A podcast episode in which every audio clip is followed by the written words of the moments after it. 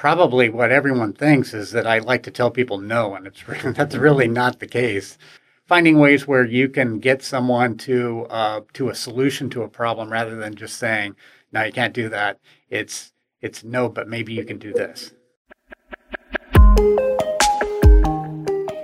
Welcome to Seaside 101. We're your hosts, Aiden and Mary. This podcast is a collaboration between the City of Seaside and Seaside High School. In this series, we're interviewing Seaside city officials to learn more about what goes on behind the scenes, the goal being to educate the public and inspire people to get involved in their communities. In today's episode, we're interviewing Kevin Cupples, who is our planning director.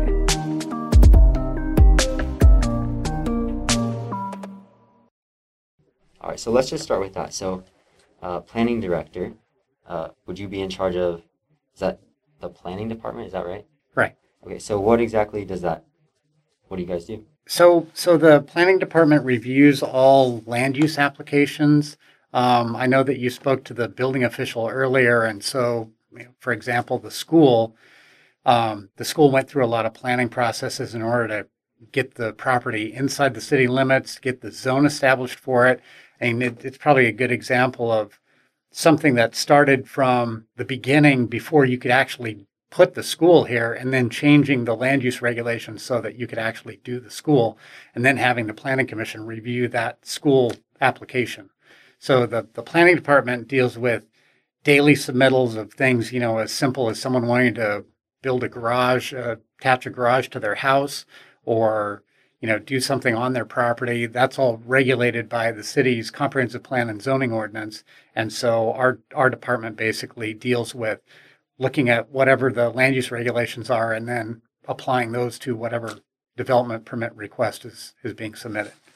So basically, if somebody wants to do like pretty much anything significant with their property, they come to you guys? Yeah, for the most part, that's it. Uh, what's your specific role as a leader? So I pretty much oversee the day to day planning, um, but I, then I also act as the the principal staff liaison to the City Seaside Planning Commission and the City Council. So if the um, if the Planning Commission is going to be reviewing something, because there's there's different levels of review. There's reviews that we we can do in the office that's just a prescriptive thing where oh you know your addition is it going to meet setbacks is it going to meet lot coverage then there's higher levels of things where you're making a request for something that isn't just permitted outright. It's something that has to be reviewed by a committee, and that's our planning commission. And then there's other things where if you're getting ready to actually change the land use laws like they did in order to to allow for the school, that that's actually making a law. And so in in that case, I'm helping with writing the planning commission reports. They make a recommendation to the city council, and then the city council is the lawmaking body for the city. And so then that's the next step up. Why is the planning department necessary?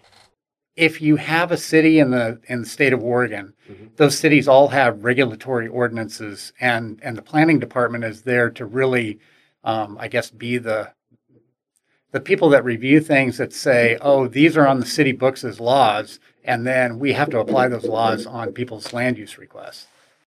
All right. So, getting into kind of your background, what's what's your education? What's your path towards this? Um, I went to school in Southern Oregon, uh, got a four-year bachelor's degree in geography. Um, geography isn't technically a planning study, but it's how people relate to the physical environment or the land. Mm-hmm. And so for planning, it's it's it's a it's an ideal stepping stone for moving into um, planning. And then while I was going to school, I also um, uh, did an internship down in one of the local planning departments there, in addition to other coursework that was related to planning. Do you have someone that has played like a significant role in your life? Um, well, definitely both of my parents. Both of my parents were um, high school teachers, and I think I got a lot from them not just growing up, but even into adulthood after I left college and went into the workforce, I was still learning from them. They they were really good role models, and being teachers, that was their natural thing. Was oh well, I'll I'll help you learn this.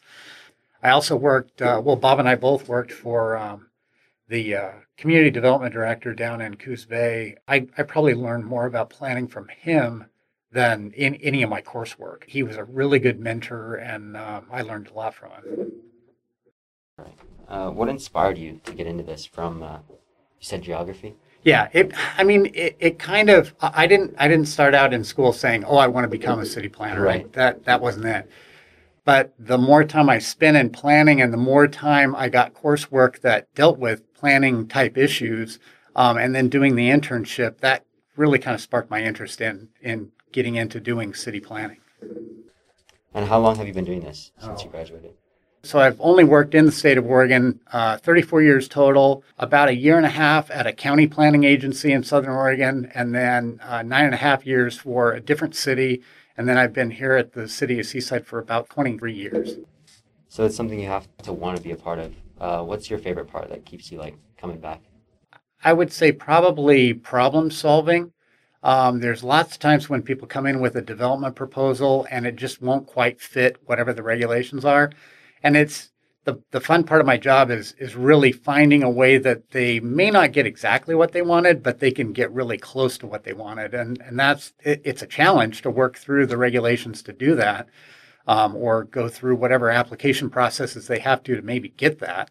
Um, and I mean, the school would be a good example. I mean, it started out, I didn't do all the planning work for that, not by any stretch of the imagination, but it was, I guess it was fun to go through the process and see how things were going to work, were going to come together, how they were going to solve certain problems. And, and doing that, I think is the, is the fun part of planning.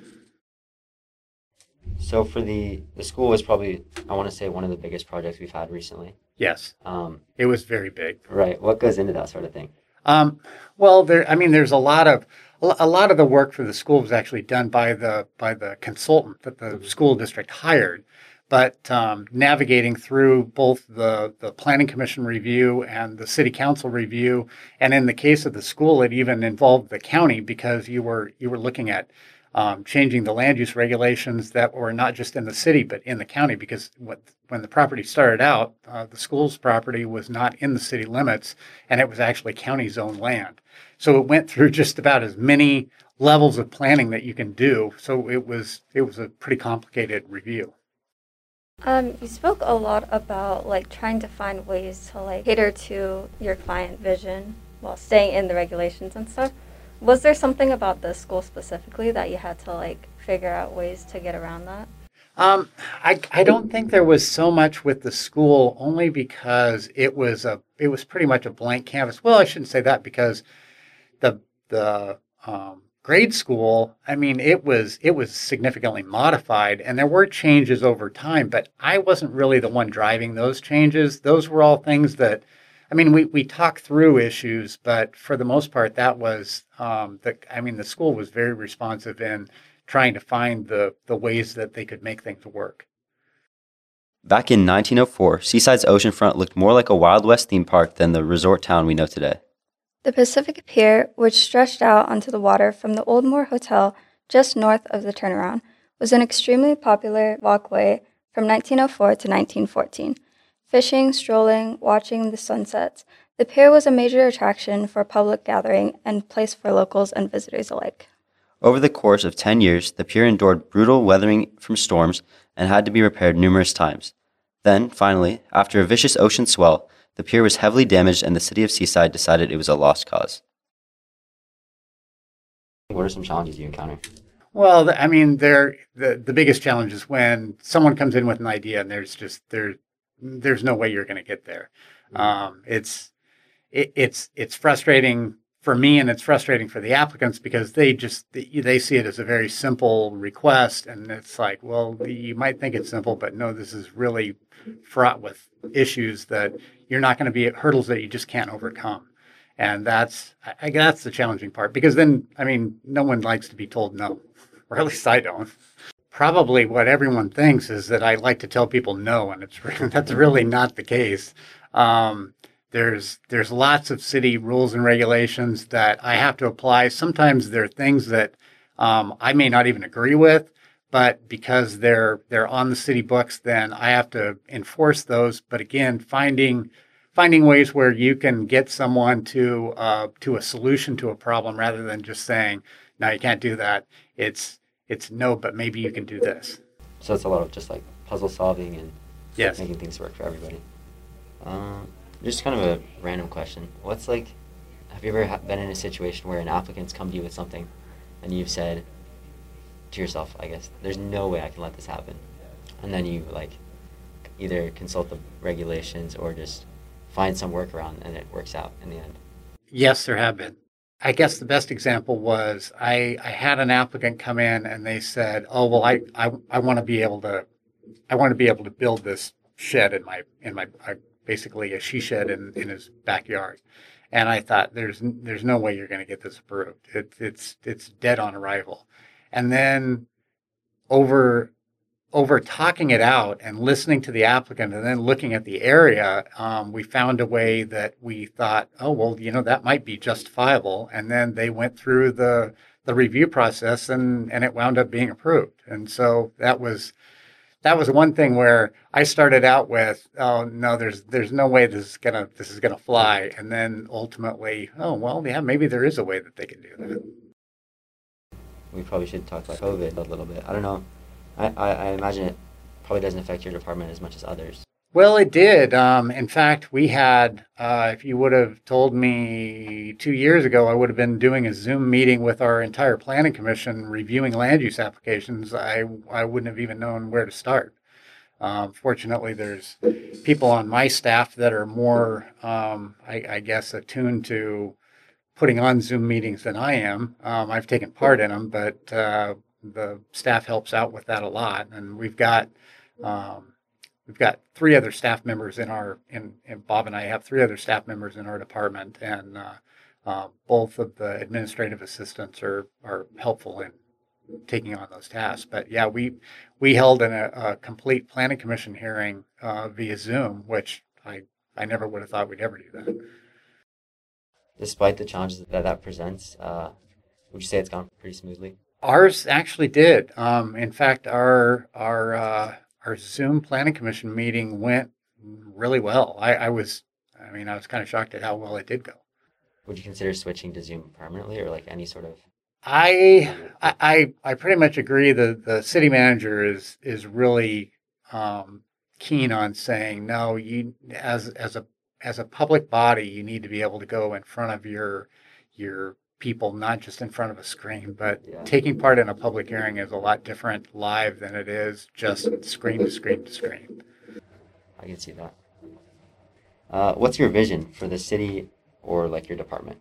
Um, well, I'd, I'd like for the city to continue to try and find, I guess, innovative ways to address our our housing for both our local residents um, while still dealing with the fact that uh, I mean we have a tourist economy, and that gives us challenges in the in the city that it it it's almost like part of the time they're almost incompatible because one thing drives the other one out or makes it more difficult to do the other one. Just like our our property prices are really high in Seaside because we're we're attractive to the people who want to buy second homes. Well, then you get a second home market, and then you have no place for your local residents to work, and your local residents are the people who are like the, the ones that are promoting the tourism economy, and so it that that's a that's a challenge, and it's something that I think we're all, always going to struggle to to work through. But you know, that's that's part of the job.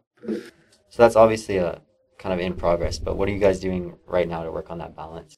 Um, well, right now, um, the the planning commission recently uh, put together a set of policies. One one of the things that was um, pointed out as being like incompatible with our housing is that there's so many people who are trying to do um, short-term rentals in their residential dwellings, and we're constantly being told, well, you know, they're they're they're overtaking our entire residential zones the Planning Commission worked long and hard to establish some policies that will hopefully, well, and the City Council too, um, both of both of those groups worked to try and establish policies that would help um, limit vacation rentals in in a given area so that they don't become the predominant use, so that so that they're spread around. Already, they've um, they've set a they've they pretty much created a line. I mean, it, has been progressing over time. It's become more and more restrictive as time has gone on. But uh, um, right now, they restrict certain areas and say you can't have vacation rentals in these areas. Like if you go down Holiday, um, one side of Holiday they'll uh, they'll allow for them. On the other side of Holiday, on the east side of Holiday, they won't they won't support them at all. then you go beyond that, and they've they've set up um, like percentages within areas, saying, well, you shouldn't have a higher percentage than this within a certain area, and so that's to try and combat the fact that you don't want to just turn your residential zones on the west side of Seaside into motel zones with individual houses being used as strictly as motels. For our On the Street segment, we've sent out our fellow FBLA members into the city to gather questions from the public. This question's for our planning director, Kevin Cupples. I'd like to know right now what the plans are on the horizon for affordable housing in our marketplace. As we all know, this has become a very serious issue, and I'd love to know how they're going to support local businesses by allowing opportunities for local development to occur that will allow more affordable housing opportunities. Thanks. Uh, there are currently preliminary plans to develop a number of new apartment complexes in the city of Seaside that may be more affordable, but their rent levels will probably not be the classic definition of affordable housing that's used by the government. Affordable is generally defined as housing on which the household is paying no more than 30% of their gross income for housing costs, including utilities. Currently, the city has formed a housing task force that is looking at ways the city may be able to help remove barriers to providing more affordable housing opportunities in Seaside. Although I think the city is willing to look for local or regional opportunities to develop more subsidized housing that would be affordable for low and moderate income families, we have not started working with any local, state, federal, or private agencies yet that specialize in developing that type of housing. Going on to influences, have you read anything or listened to anything recently that has inspired you? Um, I'm a I'm a pretty avid listener to um, Oregon Public Broadcasting, and they have programs on all the time that are that way. I I, I don't want to point out any one particular one because there's there's lots of times, well, they even talk about it on their programming, where you have uh, driveway moments where you're listening to a story, and it's like you don't want to you don't want to turn your car off because you don't want to leave that and then run into the house to try and finish it.